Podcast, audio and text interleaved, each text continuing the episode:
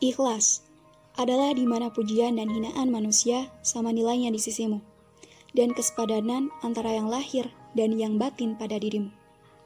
Pada zaman ini, keikhlasan merupakan barang yang sangat langka. Apalagi di tengah kehidupan yang penuh tipu daya, lemahnya murokobah atau mawas diri, dan keyakinan. Dan juga dalam menuju kepada keikhlasan, dibutuhkan kesungguhan dan latihan yang terus-menerus dalam setiap amal perbuatan.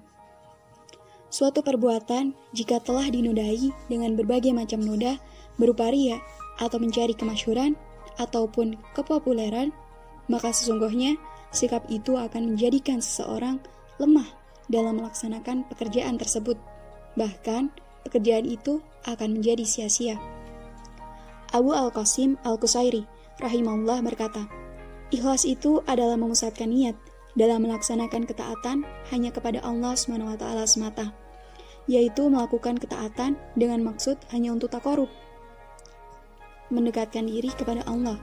Tidak ada maksud yang lainnya, seperti untuk mendapatkan perhatian, pujian manusia, atau tujuan-tujuan lain. Sahal bin Abdullah As-Sawri rahimahullah juga berkata, ketika orang-orang bijak menafsirkan ikhlas maka mereka tidak mendapatkan selain pengertian bahwa hendaknya bergerak atau berdiamnya seseorang dalam situasi terlihat ataupun tersembunyi adalah hanya karena Allah semata, tidak dinodai oleh hawa nafsu ataupun dorongan duniawi.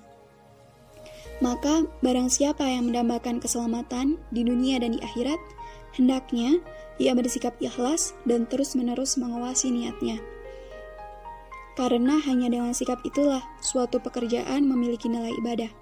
Pekerjaan sedikit yang disertai dengan keikhlasan itu lebih baik daripada pekerjaan banyak namun hampa dari keikhlasan.